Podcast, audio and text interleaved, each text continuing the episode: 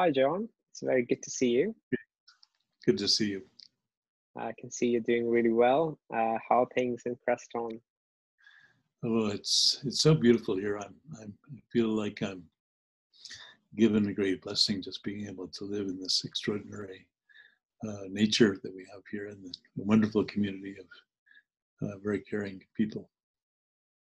It's amazing to have a retreat like that, uh, considering the world's circumstances. You can access as much space as you like as part of sheltering at home. It's really lovely.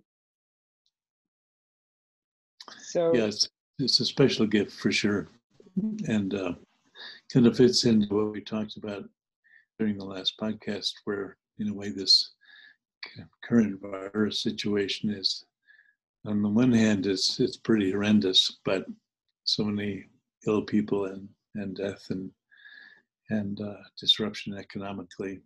But on the other side of the coin, it's a it's a as we were saying last time, it's a huge invitation into dropping into the the uh, opportunity to take us a, a, short retreat in life, which normally we we rarely take the time to do. We're so busy with everything that we have to do with family and making earning an income and all of the obligations of family life. And suddenly all this is is lifted and we find ourselves with a big chunk of time.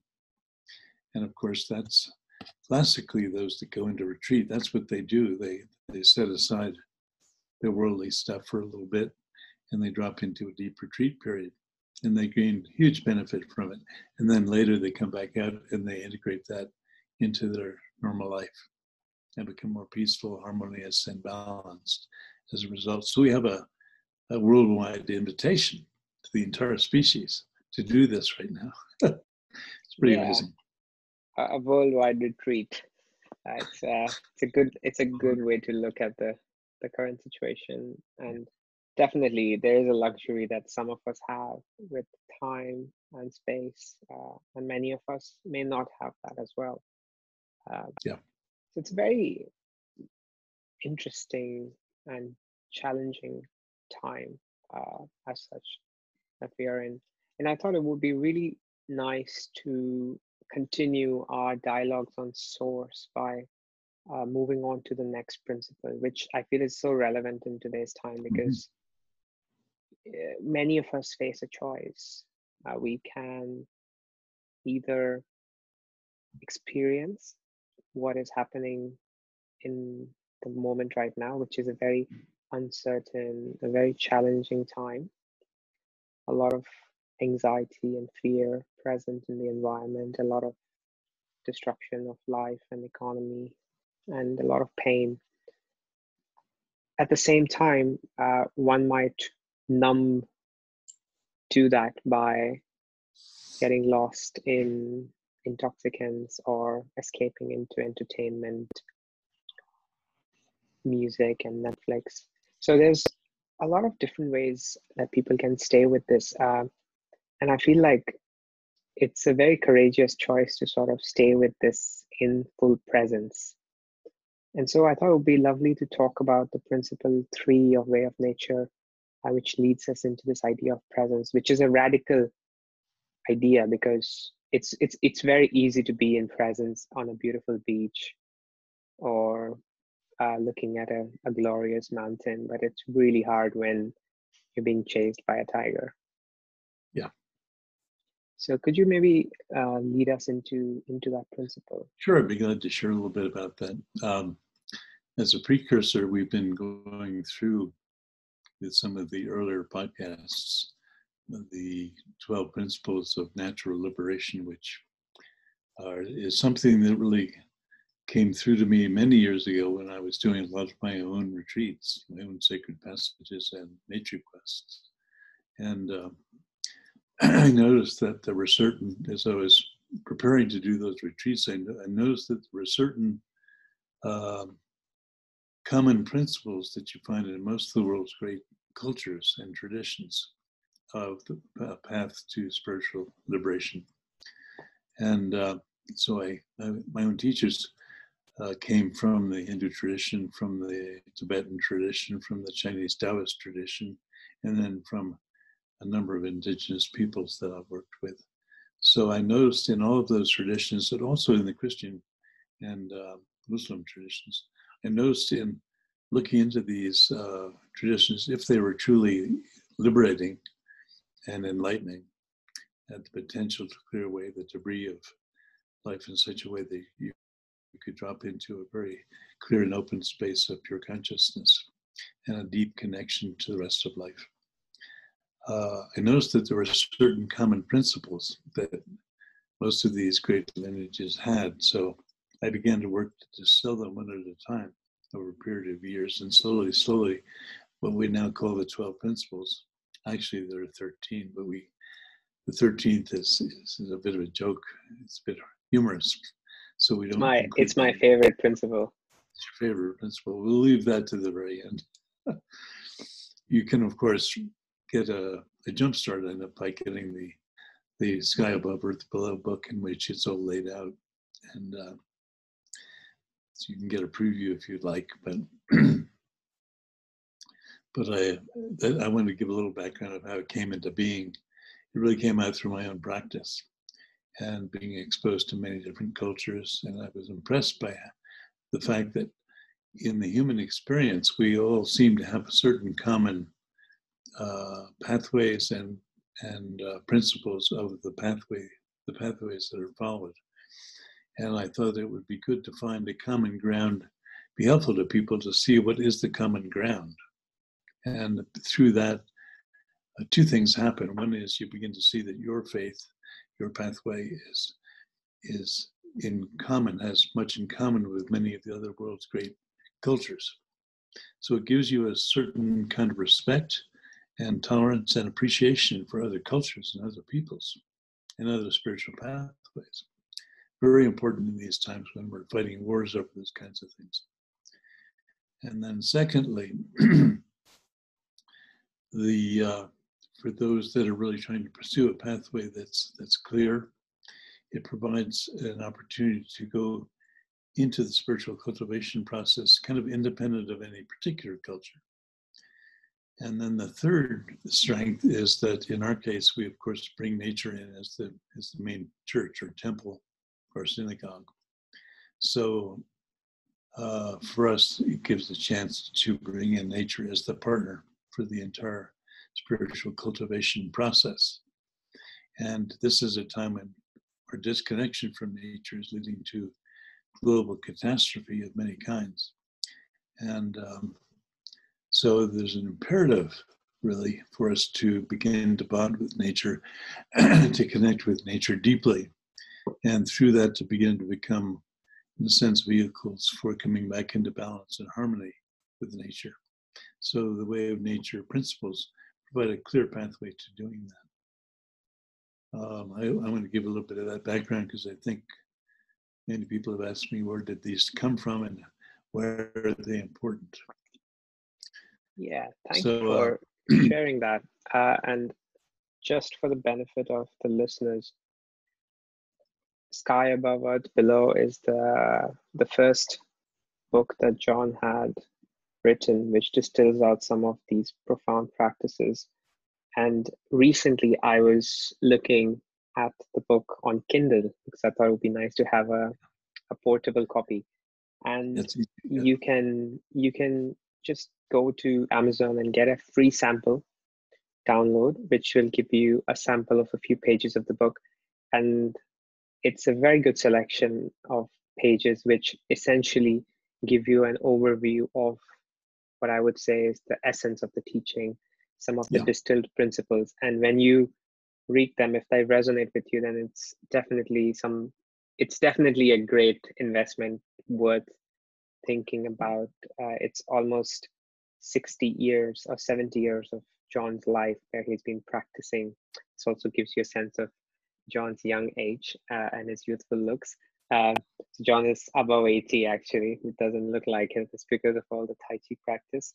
But he spent more than 60, 70 years distilling down these practices. And so what you're getting is a very good compressed nectar form of things. So you don't have to spend all that time uh, yeah. And I just found this the, the free sample so good. I was like, wow, this is really, really helpful because it's not like just a random bunch of pages it's just the principles you can also go on way of nature website and just look at the 12 principles. Yeah we have them there too. And the book uh, the Sky Above book gives uh, i took of the 12 i took six of the ones that are kind of the core of the 12 and used and emphasized those six to keep it very very simple. And then in the beginning of the book there's a, a clear layout of all, all 12 or 13 and uh, so you you get the chance to see the full 12 but you also take a deep dive into the core six. And um, and then once people have worked with those for a while then they can go on and do some work with the new publication which is this cultivating natural liberation volume that uh, we just came out with uh, last year yeah, and and John, so you know you were talking about how you have involved nature as the container, a partner in this process. Yeah. So it'd be lovely to hear about like how was the evolution uh, following that? Were these principles emerging naturally one after the other? And how did principle three come up? Like, was there an instance where you found that? Good, good question. Uh, it's interesting. I I was kind of a, a bit of a strange kid. Um, I grew up with a wonderful family, extended family, were aunts, uncles, parents, grandparents, and um, all the cousins. Grew up in one family farm. My grandpa and grandma called it the family commune or the family tribe. And uh, So we all worked the farm together as a kind of community of 30 or so people. And then we would have dinner together and a big, if you can imagine 30 or so kids and adults all laid out with one long table in an old farmhouse. That's basically what we did. The kids, of course, had to take care of the prep for the meals, you know, laying out the, uh, the dish and washing the dishes and drying them afterwards and then hauling the water from a spring that we had up in one of the meadows. So we would have water to, to drink. And uh, so we lived a very simple life, practiced no-till agriculture where we used a dig stick to put that into the earth because my grandparents believed that if you if you disrupted the earth, you're, you're cutting into Mother Earth's uh, skin. And you're also disturbing the harmony and balance of the soil. So they practice a form of no-till agriculture where you take a dig stick, which I think was a hardened piece of maple that had been a little fire hardened on the tip, and cut down to a point, and then that point was brought into into the earth, and in a sense brought in the, the heaven energy into Mother Earth as that point entered the earth. And uh, then it was leaned to the four directions, as I recall, to, to welcome in the the energy of the four directions. And then as the stick was lifted out, Mother Earth's energy rose up to fill the little uh, puncture point. So literally, it was each time that you planted something, the heaven energy came down, into, was brought down. The energy of the four directions was brought in through the leaning of this of the dig stick, and then Mother Earth's energy moved up to join the other other five powers and then you came by, and usually one of the, the children uh, planted the seeds, and we planted uh, corn, which takes a lot of nitrogen, by the way. It's a, it's a typical Native American plant. It really originated in Mesoamerica and um, was a perennial plant down there called Teosinte, and then it became, over time, cultivated, probably by the peoples of Central America and uh, became a very popular plant that spread throughout the Americas and then eventually around the world, of course, with the colonial impacts. So we put the, the, the, corn in and then along with it a bean seed. Now, corn takes a lot of nitrogen out of the soil. So the bean uh, has the capacity to fix nitrogen and bring nitrogen back into the soil. So they formed a partnership, the corn and the bean, and helped to provide what the soil might need a little extra boost of, which is a natural form of nitrogen an organic form of nitrogen. And then the corn stalk provided a a uh, mechanism for or a support system for the bean to grow around so it could grow up around the, the, the corn stalk and have support and be able to get more light and more nutrients that way from the sun or more exposure to the chlorophyll. And then nearby we would usually plant some squash, which is uh, corn, beans, and squash are the called the three sisters. They're the three mainstays of the Native American type of agriculture. So we were raised like that uh, in a very organic system. We, we, it was such a good garden that we produced a lot of extra vegetables for so much so that we produced far more than we needed ourselves. So we would load up an old woody station wagon that the family had. We would drive around to the poor families in the neighborhood and then give away the surplus food that we had in the from the garden.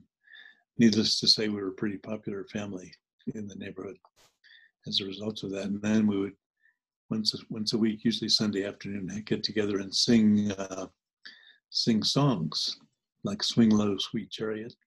For those of you know the old spirituals that we used to sing in the Americas, and um, and we would that would be a community bonding experience that extended the family culture out into a much broader community.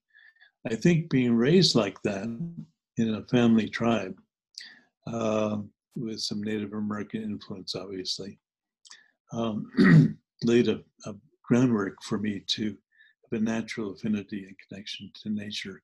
And early on, I began asking my parents and grandparents if I could go out and spend some time alone in the woods and in the mountains. I think I began around four or five. And of course, at four or five, you're, you're still a bit young. So my my elders kindly said to me, just wait a wait a little bit, son. You can go out in a little bit, but be patient. So I remember I waited after the first request. I waited a full year, and then when the next year rolled around, asked again in the, in the midsummer. And they said, "Well, you're almost." By that time, I was around six, and they said, "Well, maybe maybe next year. You're doing pretty good. Maybe next year." And then I, when I entered my seventh year, they said, okay, you can go out now. So I went out for initially a very short period of time. I think it was only four or five days and nights. But I dropped deeply into the solitude of the White Mountains of New Hampshire in this place where, where I did my first retreat. And the purpose or the reason I did it was I was totally in love with nature and, and with the, the dance of life that I was surrounded by on the farm go to the place Hill Acres Farm, very beautiful, overlooking the the entire uh, White Mountains and looking up what's called the Conway Valley to Mount Washington, which is one of the highest peaks in the east. Spectacular sight, the big lake down below us. And um, so I began doing these deep immersions of anywhere from uh, three or four or five days. And then eventually I built up to where I could do a week or even a week and a half or 10 days or so. And I was motivated to do this by a deep passion for connection to nature. I knew that this was this was the the source of so much of what I loved about my life. It was natural to want to go out and really embrace that fully and experience that fully and really have the fullness of what it means to be in this body in this time in this way. And I noticed as I did that, initially the animals were a little uh, shy, but the more I went and the deeper I went, the field that uh, that we all experience, the field of energy and consciousness that, of course, accompanies, accompanies us in life, began to shift. And suddenly the animals and the different uh, beings of nature began to come in very close butterflies would land on my shoulder, birds would come in and land on, on my knees, um, squirrels would come up and sit on my feet, and uh, the groundhogs would come in very close and very friendly. Foxes would come by and, and hang out not far away. Uh, the birds were very close, the ravens and the, and the uh, and the hawks and the eagles. And it was like having a big extended family beyond the family tribe. I felt like I was opening up into a, a, another kind of family that was even beyond that wonderful family that I already had. And it was it was an amazing experience. I began to understand in later years. I didn't know at that time about the Native American Vision Quest, but in point of fact, what I did effectively was a vision quest starting at age seven, and then can progressively would do it sometimes two or three times a year and go deeper and deeper with each immersion. And I learned about how immensely powerful the both the silence and the space and the what happens when you drop let human culture drop away and you drop into pure presence in a deeply relaxed state. And you notice we've we've we've mentioned in the sharings on the podcasts that in order for uh, uh, any connection to happen, you have to can be completely present with nature and not distracted by a lot of busy mind or emotional um, stuff going on in the heart. So you have to be very, very, very relaxed and free of some of the obscurations that normally prevent connection. So I learned that at really at an early age that if I was going through some kind of turmoil, I was worried about homework or going to school or something of that sort, uh, if I just let that go and dropped into the moment, suddenly what arose out of that moment was uh, what I think we called last time the oment. And uh, the uh, out of that pure presence of the moment, kind of very pure, deep connection began to arise. But without relaxation as the precursor, real presence never happened. So yeah, and I think uh, maybe one thing that will be very helpful for the listeners is to understand if someone has never heard the word presence before, which is which is quite hard, I know, but uh, what exactly do we mean by it? Is it a tangible quality? Is it a sense that arises in your awareness, like sound? Uh, it's really hard to explain it, uh, but I thought it would be good to define it at least in some form and uh, and before we jump into that like i i wanted to just say that i really resonate with with what you're speaking of. It's very fresh because i've spent a few hours just before our conversation in nature practicing tai chi and i have found a specific spot uh, in the middle of like uh, surrounded by four or five trees and I practice there every day now for the last few days, and I'm starting to notice um, what's happening is the birds are much more comfortable and they come much closer and the squirrels are closer. It's quite eerie to sort of have you give the similar example at the same time but it is very interesting. Uh, it almost feels like they're no longer finding me as an intrusion into their space. Yeah they sense that you're a, a human that is actually connected a human that's not threatening and a human that has deep appreciation and respect for for the rest of life. And so there's a, a natural sense of that. And, and so, of course, the animals and the plants are going to embrace you in a certain way. And there seems to be, at least how I feel about this idea of presence, and I'm sure everyone has a different meaning around it, which you will add to, is there seems to be a different quality or a different response that I have around a squirrel moving um, versus a bird. And sometimes they might be in periphery of my vision so i'm not even clearly seeing them but i can sense a slightly grounded crubby feeling when there's a squirrel around and a lot lighter gentler uh, subtle sense when there is a baby bird uh, and mm. even with the trees you have a sense like when you have these big trees they have this very stable thick field of chi and these young subtle plants have this very fresh gentle form of energy which is very nourishing so it'd be very lovely to have you uh, define presence for the listeners but then also connect that to how how one can experience it in different forms of nature so they can get a direct taste yeah. of it absolutely Uh, oh, I was going to ask, you're doing Tai Chi for liberation, that, that Tai Chi? So a lot of uh, the swinging arms that you had uh, taught us during the retreat and a lot of yeah, standing like tree.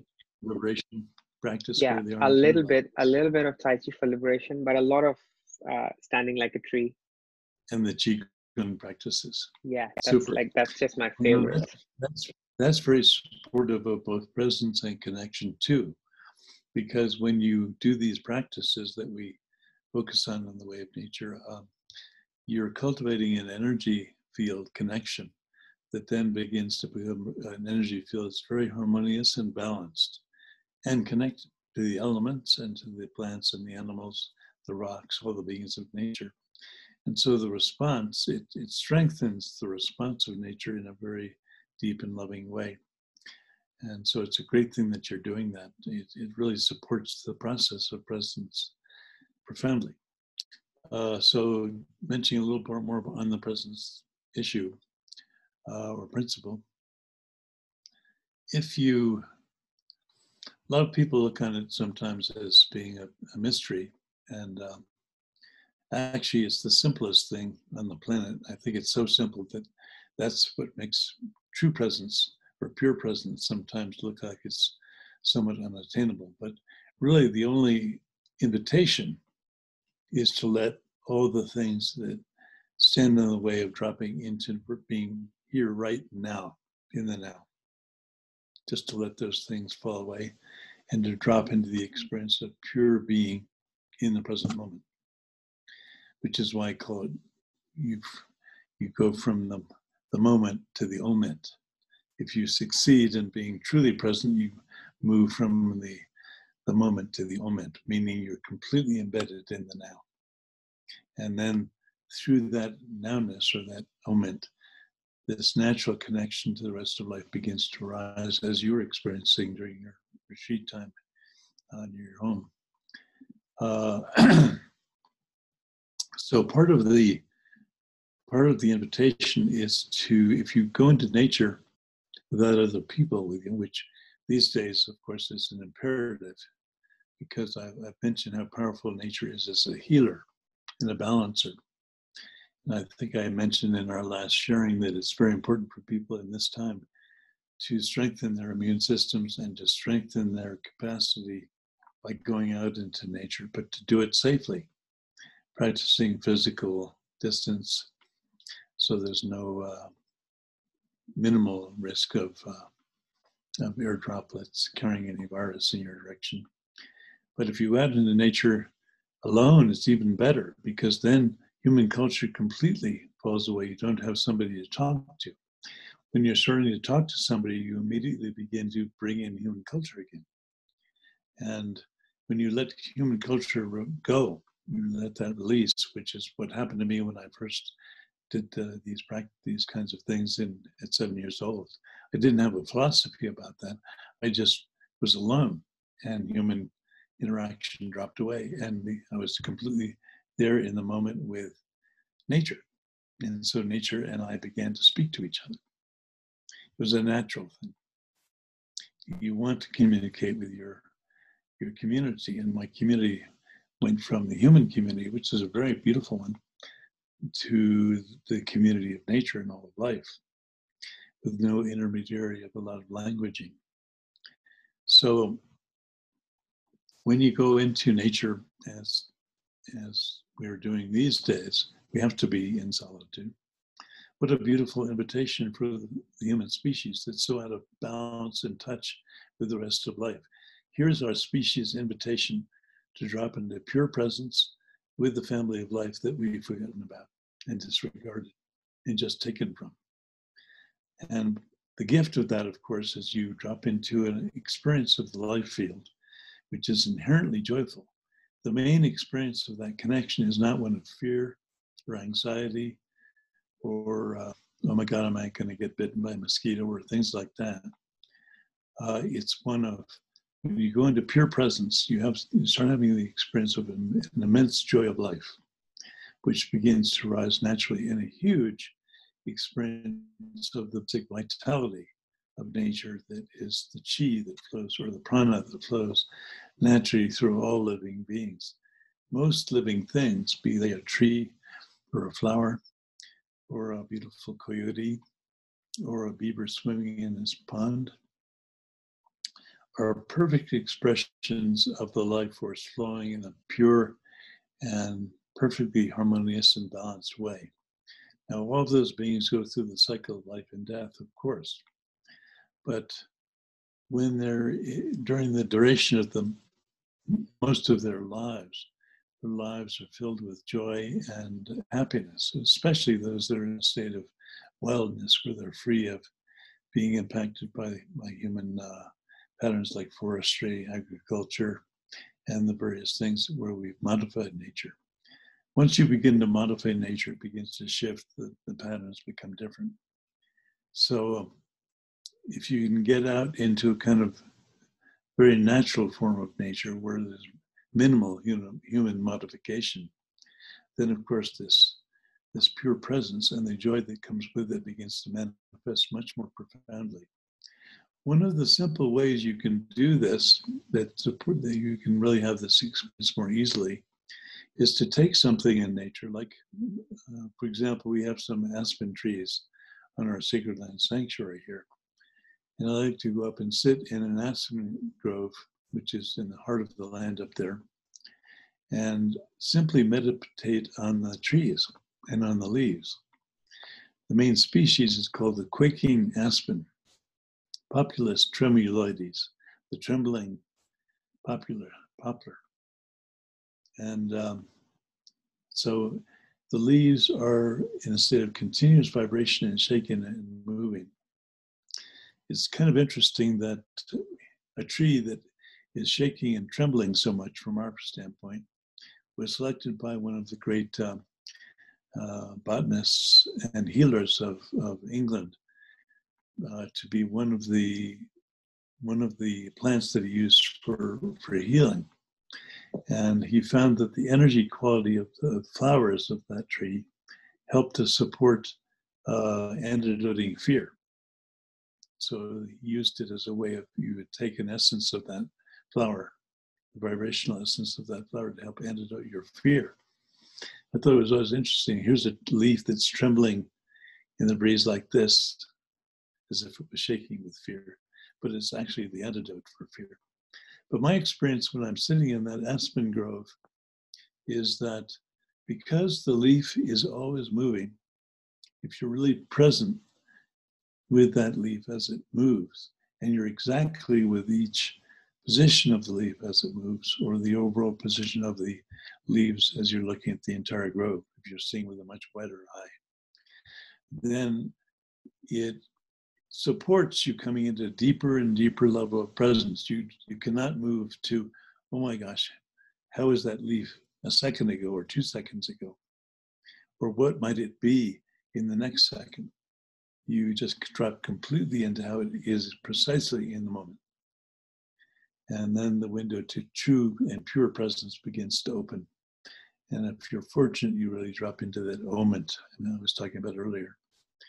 And the experience of pure presence is one of great joy and happiness and the, you might say, the joyful experience of life itself.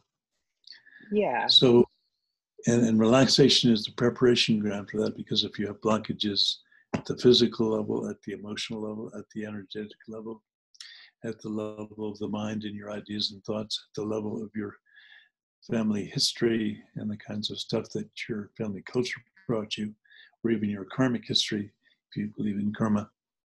Uh, all of these things go, off, and you can much more easily then drop into pure presence and the gifts that come with. Yeah, and I think we will touch upon uh, the relaxation, especially through these different bodies, uh, in probably our next conversation for Principle Four.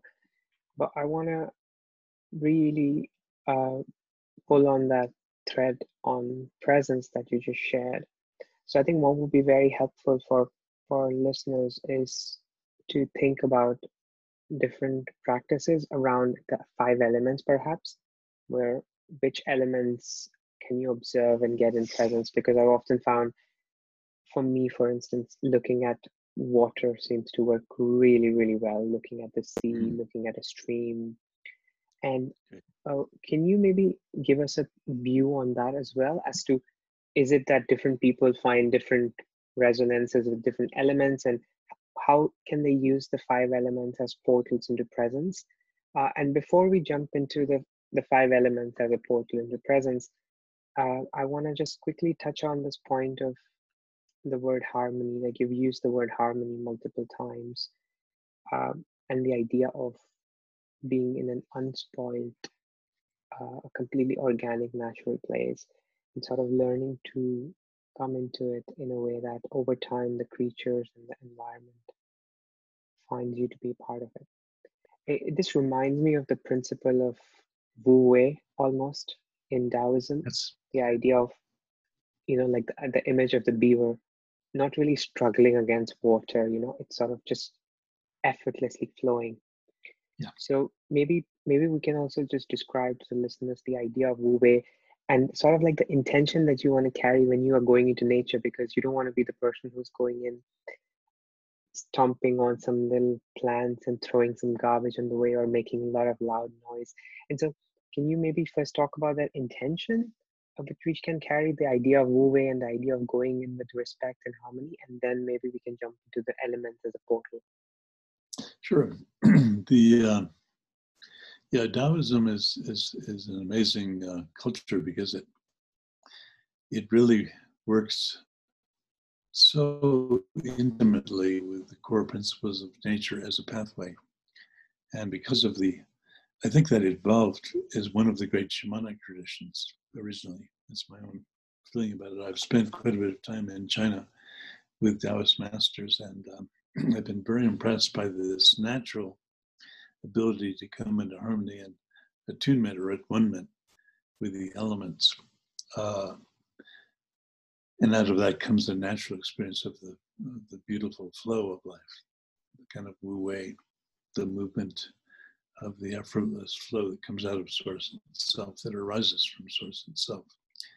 Um, by the way, we have a practice called Gaia Flow, which really supports that experience of flow and momentary presence while making a, connection to the different elemental aspects of nature. But that's maybe for another time to go into. Um, but I think the a simple thing that people could do in their own neighborhoods if they have a small park. Obviously, everything is interconnected. We said in the first principle, and then we said in the in the context of that, that everything is changing, everything is in a state of continuous transformation. And when you stay with the transformation aspect of everything in nature, then that brings you into presence naturally. If you can do that in an environment that's relatively, uh, relatively unmodified by, by humans, or been allowed, nature has been allowed to unfold itself in a way that has minimal uh, impact from humans, uh, then you experience a kind of nature that's pretty special. You cannot find a place anywhere on the planet anymore where certain kinds of pollutants, uh, of course, the atmosphere has changed, so that's happening on a planetary basis. So don't get too hung up on it being perfectly um, free of all that kind of thing. It's more where the environment is relatively natural and unmodified. But if you can find a place like that in these days when we're having all these difficulties with, with the coronavirus, uh, if you can simply go out into, I hear that many of the parks are being closed down, which is in a way kind of tragic because the, many of the, the parks are exactly what people need right now. If you're going there in solitude, there's no danger from the standpoint of the disease. If you go there in solitude, you stay there in solitude and you return in solitude without physical contact with other people, then it's totally safe. So it's again a matter of how you go about things. I would say if you can find a way to make a connection to some kind of relatively relatively natural thing, see if you can spend some time with each one of the major elements. Spend a little time, for example, In the case of the Chinese system of the elements, the wood element is one of the primary ones. And the wood element is associated with the liver internally and with the color green. If you can find a beautiful tree, a beautiful plant or flower, and start just making a connection with it through your senses, then you're beginning to make an authentic connection with the wood element without having to learn even the, the specific sounds or colors that we use classically in Taoist internal alchemy to deepen that connection. Then maybe make a connection to the uh, the fire element, which is often associated with the heart. And for that, of course, if you have a sunny day, that's the, one of the ideal things to connect with because you have the fiery element of the sun hanging in the sky overhead and bringing you all that wonderful warmth. We all love lying out on the beach and just feeling that sweet energy of the fire element bathing us. So do that and really honor as you do this, honor, give thanks back to the fire element, to the sun, to wherever the source of the fire element might be. It could also be a volcanic flow if you're lucky enough to live in parts of Hawaii that are experiencing lava flow, that's quite an experience. Don't get too close, however. The um, well, it might be a bonfire, but however it's natural for you, uh, see if you can get some connection with the fire element. Then I highly recommend in these days that you spend a little time taking off the shoes if they're if they have a rubber sole and spending a little time barefoot on the earth, on the soil. Rubber tends to act as an insulation. It's a good insulator for electricity. A lot of tools that you work with, you're prevented from getting a shock by a rubber coated tool if you're working as an electrician. But in the same way, that rubber provides a barrier to the proper G connection between the earth and your body. So take your shoes off or wear a shoe that's like a leather moccasin or a the Chinese slippers that are used in Kung Fu or Tai Chi. There, there's a type of slipper you can find that has a cotton sole. Those are excellent if you have to wear some kind of a, uh, a protection in nature because your feet are tender. In the Native American way, we have this term that we used to apply to Europeans when they first came to the Americas uh, we noticed that when we would walk around barefoot, but these Europeans would come over, and as soon as they began walking around, if if they were barefoot, they would they would go, "Ow, ow, that hurts," because their feet were very tender. They were not used to walking barefoot in contact with nature and with the earth. So called these people tender feet or tenderfoot. I don't know if you've got that term in other parts of the world, but that was a Love common it. term here. Never heard that before. it's beautiful. It's very true. It's very true. I mean, your feet are very tender, as you probably noticed, if you've been wearing shoes a lot, and then you go out and walk in nature barefoot. Your feet are going to be tender for a little while, but over a period of a week, couple of weeks, you'll slowly, slowly get uh, conditioned to being able to walk on the earth, and then you won't be as tenderfoot anymore You'll be a yeah. deeply connected person. I highly recommend this. Actually, uh, I got like those uh, barefoot shoes, which yeah. allow you to feel everything uh, on the ground. They're yeah. pretty much like a, a, centimeter of yeah, great layering. Yeah, and the first few days I wore it, I was like, Jesus. So I used to just wear it for like 10, 15 minutes. Uh, and then I started wearing them more and more. And now I can wear them all day. And Beautiful. so what happened is your fascia starts to break down almost and it becomes yeah. very soft but very thick. It's interesting because the feet are so soft, they're not very, they don't get hard and, and horny. They get actually more, in some ways, more soft, like a really well worked leather. And, but they don't, they don't hurt. Your, your feet become conditioned to walking like that. And the re- one of the reasons that's important is they found that if you're spending a lot of time with novel electromagnetic fields, like coming out of cell phones and computers like these, um, these electromagnetic fields, in a sense, tend to throw the body out of balance because they're novel to the human organism. We did not evolve with these kinds of things hanging around us. By going out and spending just an hour or so barefoot each day, it brings your energetic system back into harmony and balance with nature. And you start feeling good again. I'm sure you've all had the experience if you've been walking or sitting on the earth or lying on the earth for a while. You feel different. That's one of the reasons why. Electromagnetically, you come back into a natural harmony with the, the way the, the, the original human body was meant to be, how it co-evolved with the rest of life. So do that for an hour a day. There's a point in the front center of the foot called the bubbling spring point or the bubbling well point. I think in that Scott book, book it's, it's clearly indicated.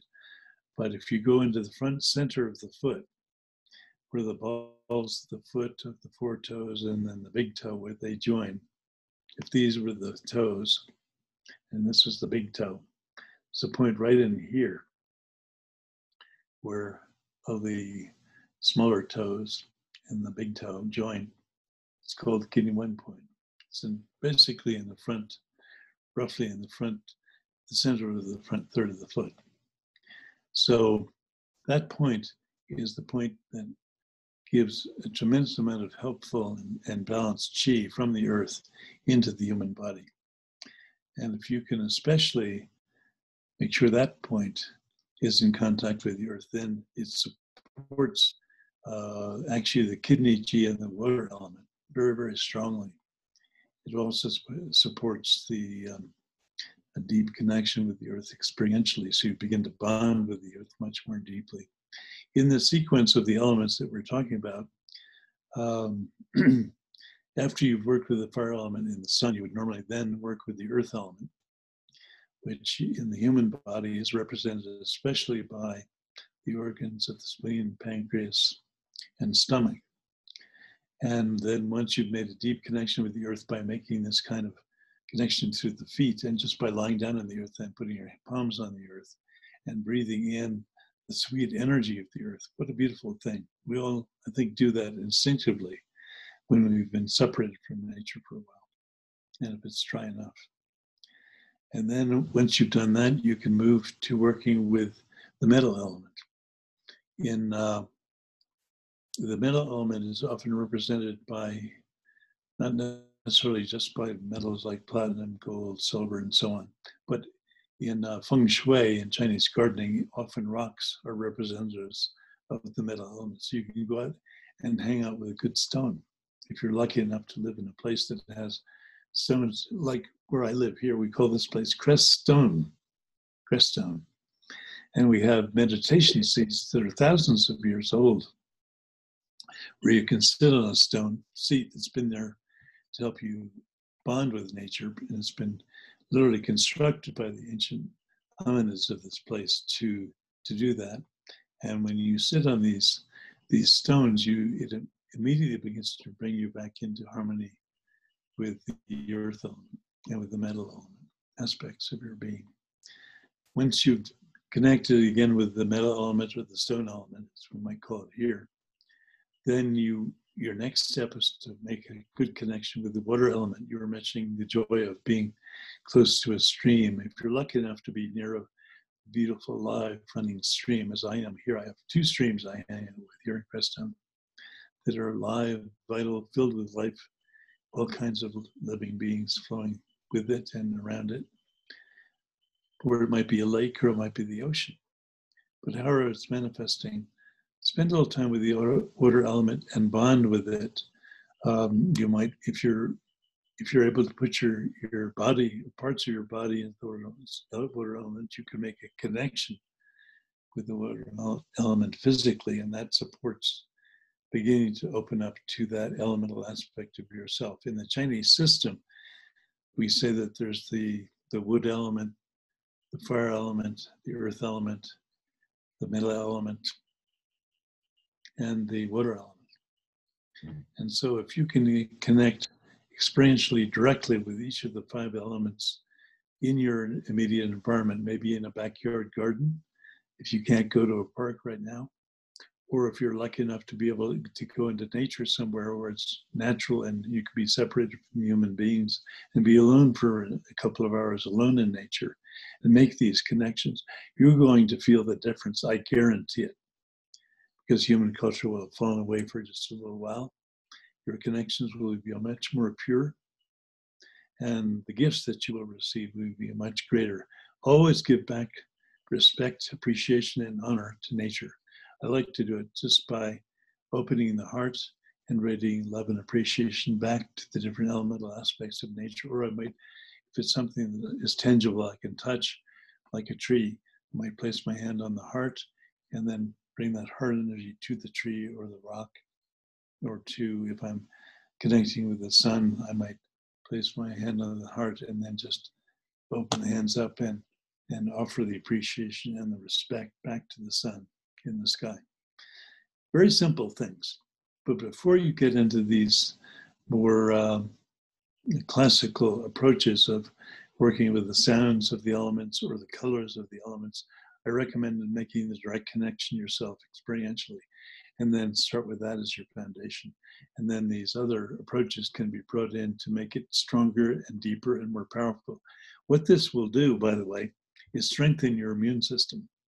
So, in a time when uh, our bodies are, are under threat by things like illnesses and diseases. These simple things immediately begin to support internal harmony and balance and are actually one of the best things you, you, can, you can do to meet the oncoming challenges of these novel diseases which are beginning to appear around the planet.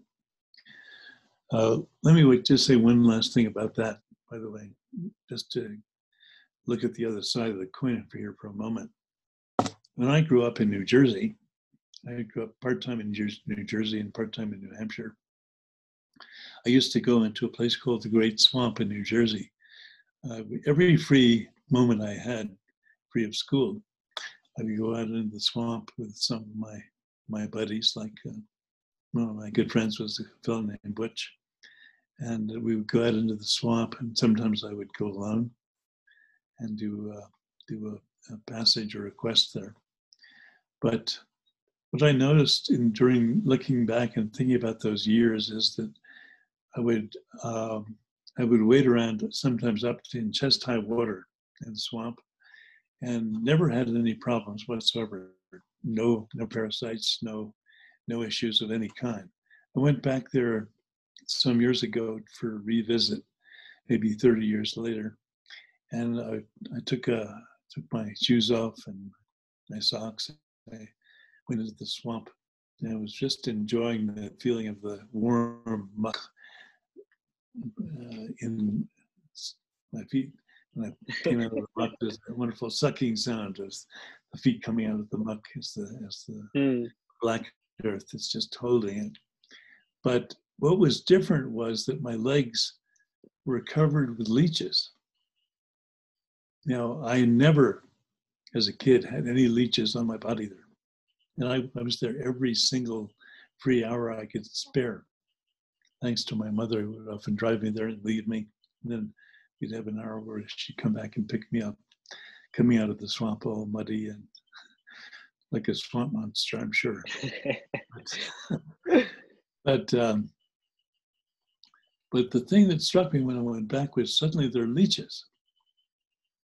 And then when you're walking through the forest, I walked everywhere in New Jersey. There was never, I never had a tick bite. and never saw any ticks. They weren't around. When I went back, the ticks were everywhere in the forest surrounding the Great Swamp and in the swamp itself, in some of the hammock areas of the swamp. So I'm beginning to ask the question the, the arising of these novel diseases that are bringing in things like um, hantavirus with the mice, the tick-borne diseases that we have in the in the east, the um, the arising of all the leeches that I mentioned that were in the swamp, and now we have the coronavirus. All of these things seem to be appearing out of nature, nature as an imba- in an imbalanced system sense, because it's coming out of nature when it's been thrown into deep imbalance by the human species. And uh, I've just been watching this and noticing this. I haven't heard a lot of people talking about it, but recently, when there was discussion of the coronavirus, one of the one of the things that I was struck by was the fact that when many of these kinds of diseases seem to be appearing, for example, in the Amazon. If you destroy much of the rainforest, one of the first things that happens in the communities that are surrounding the rainforest that have to live in the areas that are left after the trees are all cut down and the forest is totally destabilized. You begin to have malaria, all kinds of mosquito-borne diseases suddenly begin to appear. that They weren't there before. And we're seeing these same kinds of patterns in Southeast in, in Asia, where you go into environments, you destroy the natural balance of nature, and then suddenly these these novel sicknesses and illnesses begin to permeate into human populations because they, you know, the, the original wholeness of the natural system has been deeply disturbed and these diseases begin to escape. Another serious example of this that I've been personally very worried about for the future, I haven't heard hardly any discussion of this, is that in the past, many of the ancient diseases of the planet were locked into the the soils and the um, environments of the Arctic, the places that now have what's called permafrost. Permafrost means it's permanently frozen. Well, these permafrost areas are all organic materials that are layered with ice as part of their structure. Now, these soils, these environments have been, are in a sense, they preserve not only woolly mammoths that are stuck, became stuck in the ice, and we find them in uh, in Alaska or Siberia now, almost fresh. I remember hearing stories of mammoths being found with fresh uh, daisies in their in their mouth, that fresh. But also, these permafrost soils are holding many forms of, of organisms that were from times from thousands of years ago. What happens as the permafrost melts as a result of climate change. And suddenly these organisms are free to move out into the proto environment. It could be that what we're experiencing with the coronavirus is just the beginning of a series of things that are released into the proto global ecosystems that um, that are we're just having a little taste of what can happen. I'm mentioning this because climate change could be a far more serious issue in terms of human disease inputs than we realize. I think maybe after this experience that we're going through now as a global culture really sinks in, if we start paying attention to how the human interference with the global ecosystems has actually led to the explosion of any of these diseases, we'll begin to take bringing uh, our forests and our ecosystems back into balance again much more seriously. But I think we're receiving a very powerful lesson at that level too. And again, it's one more reason that we really need to come back into balance and harmony and deep connection, deep love and appreciation and respect for the rest of life. That's the invitation right now. So just going out into your garden is a good first step and making a connection with the wood element, with the fire element, the earth element, with the metal or stone element, with the water element is a good start. You're beginning to reconnect in a powerful way and bring some harmony and balance with you as you do that. And uh, yeah, and and when you say that, I also feel that just like a lot of the natural ecosystems are out of balance, I also sense that the human being as an individual system is out of balance I feel that a lot of the diseases we see are related to stress. Uh, a lot of the mental health crisis uh, that is happening. Of course, uh, there's obviously uh, a part of it which is bio- uh, which is based on chemical imbalances, and obviously we are not doctors and we're not speaking to that. But a lot of the anxiety and depression and stress and heart problems and just the busy mind that we have, they seem to be also symptoms of a human being out of harmony because when you go into nature and when you feel that harmony, when you do a Taoist practice or you you just go for a wild swim, you come out as a different person. You feel yourself balanced as a mm-hmm. system. And I feel that our cities and our economy is designed to treat us not like human beings, but like production and consumption machines uh, where everyone needs to consume and then everyone needs to measure their productivity. Uh, it'd be lovely to sort of have your thoughts on this as well. Yeah, you're absolutely correct on that. It, um, in a way, everything in, in the modern world is, in a sense, trying to move us in a different direction than what we've been sharing here today.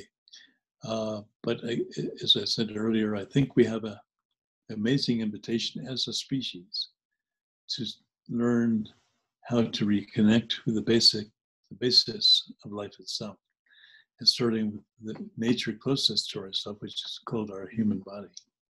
The human body is nature closest to us, and the aspects of the human body that the Taoists emphasized were, of course, these these five elemental aspects that we were talking about earlier. But um, I think the, uh, without dwelling too much more on the, the causes of imbalance, I think they're pretty obvious to most of us.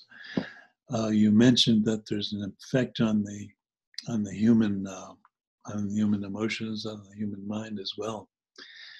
Uh, tracing it back to the element system again, the wood element of the liver and gallbladder is often said to be associated with anger as a blockage. The fire element, which is especially associated with the heart and the uh, small intestine, is often said to be associated with hastiness, anxiety, kind of a bitter hatred aspect sometimes, type A behavior in general. And then the the earth element is often which is associated with the spleen, pancreas, and, and stomach, is often said to be associated with worry, profound levels of worry. And then the metal element, which in our case might be your connection to the rock people, the stones, stone people, uh, is associated with, especially with sadness and grief. It's very closely associated with the lungs and the large intestine. So we really need to do some some work on the on the metal element right now because many of these new diseases are causing pneumonia. The coronavirus, for example, lays the groundwork for then the pneumonia illness to come, which is a different, officially a different disease, but it's linked in.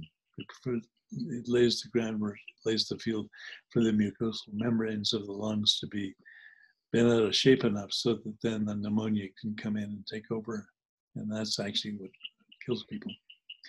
The uh, and if your immune system is weak, then of course you're in trouble. Then, of course, the uh, the next element in that sequence is the water element, as we were talking earlier, associated with the kidneys and the um, and the bladder.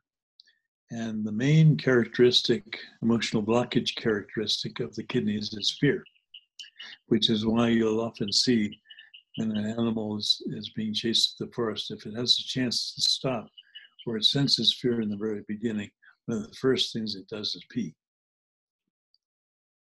and then it runs. We're no different. If you suddenly feel fear, one of the first things you have a natural instinctive uh, push to do is to pee. Now the water, now these elements, the, the wood element uh, feeds the, you might say the wood feeds the fire element. The fire element feeds, once the wood is burned, it leaves behind the material that then becomes the earth element, the ashes. When the earth element is condensed and put under pressure, it leaves behind the metal element or the stones. When the stone element is molded, or the metal element is molded, it then provides either on its surface a place where the water element can be condensed or the, the water can um, be gathered and, and collected. And then the water element in turn feeds once again the, the wood element. So that cycle of wood feeding fire, fire feeding earth, earth feeding metal or stone, metal stone feeding the water element, the water element feeding, feeding the, the wood element. That is a cycle of generation that we use in the generation cycle when we're working with bringing the elements back into balance internally and maybe in a future session I'll give a more complete teaching on how you can work with the sounds, the colors, the qigongs, and some of the other aspects of um, bringing our own personal nature back into balance, harmony, and a much stronger immune state of being. I think that'd be very valuable for people. And it also helps to resolve the emotional states of anger, hastiness, worry, sadness, and grief, and fear, which are some of the most fundamental emotional blockage things that we all have to deal with in this life. So uh, I did want to mention some of that as long as we're talking about the elements as being an initial way to begin to connect with nature. And we talked today about just going out into your garden, wherever you can safely make a connection outdoors with nature, do it. It will bring you great, great joy. It'll help bring in harmony and peace, and it will help to strengthen your immune system, which is very important right now. Yeah, yeah, thank you, John. Uh, I guess just to wrap up, uh, a final question around just making it even more pragmatic in terms of people who might be isolated at home, perhaps. Uh, and you mentioned that you can just use candle uh, to access the fire element. Yeah. Uh, could you say if that's something that one could do? For instance, if you have a plant in your room, or we all have access to water, uh, and we all hopefully have a window to look at the sun. Uh, are we able to connect at some level if we are isolating? Yes, if you're in a situation where you really have difficulty getting out for any reason, if you're in the middle of a city and there's a very strong lockdown going on, then you, if you've got a porch or a place where you can sit with an open window and the sunlight can beam in, and you have a house plant, you can make a connection to the all the world plants that have supported all of life on this planet. That one plant becomes the doorway for you to make a connection to the world of all plants. And likewise, if you have a connection to the sun through that window, you can make a direct connection to the sun, even in your living room or your bedroom. Uh, and if you has some difficulty with that, as we were saying, we, you can have a small candle or a couple of candles and have the fire element come in that way. The earth element, uh, you might have a little pot of soil with your plant. Well, maybe you just place your hands on that pot of soil. Or maybe you can go sit on the steps of your, your building. Get your feet on the soil. I had some years ago, I had a stroke and uh, I had to learn how to regrow my brain as a result of the stroke. and to learn how to go into the blockage points in the brain where the paral- which was causing paralysis in the body, and then, in a sense, reinstruct pathways of, of awareness between the brain and the parts of the body that were paralyzed in the legs and the arms. So, in the lips, I couldn't talk at that time. So, one of the first things I asked the, the nurses to do was to take me in the wheelchair and bring me outside and breathe the fresh chi of the outside air. And then the second thing I said, I'm going to now put my feet on the earth. I just want to sit here and meditate for, for an hour in the sun. And I concentrated on deep earth connection right in that hospital backyard. It was very powerful, very healing, and it contributed substantially to my being able to reverse the the paralysis that that came with the stroke. These are not fancy things. It's very simple. You can do it in the middle of a city. I have done myself many times. I, I, lived for about three three years in the middle of New York City, and I had a little uh, ailanthus tree, a tree of heaven they call it. It's in my little backyard. And I would go out, and I was so starved for connection to nature. I would sit with that tree. I would put my feet on the earth, in that tiny little backyard that was a postage stamp backyard. And I would connect with the elements in just the way I'm sharing here. And it kept me sane. So uh, you can all do that if, if you need to. But for those of you who can get out into a, a wild aspect of nature, a more natural aspect of nature, do that because then you're connected with the harmony and balance of the entire system and you become part of it. Perfect. That's uh, yeah. that's great, John. And I think uh, anyone listening to this podcast at this point in time you have no excuses now. Uh, you are listening to this, which means you can afford a candle, a plant, or access to a park. Uh, so please, uh, I think you should stop listening to this now and just go into some nature uh, and have a good time. All right, Sounds John. Uh, until next time, uh, okay. be well. Thank you, Brie. Wonderful, wonderful sharing and questions. Take care. Okay.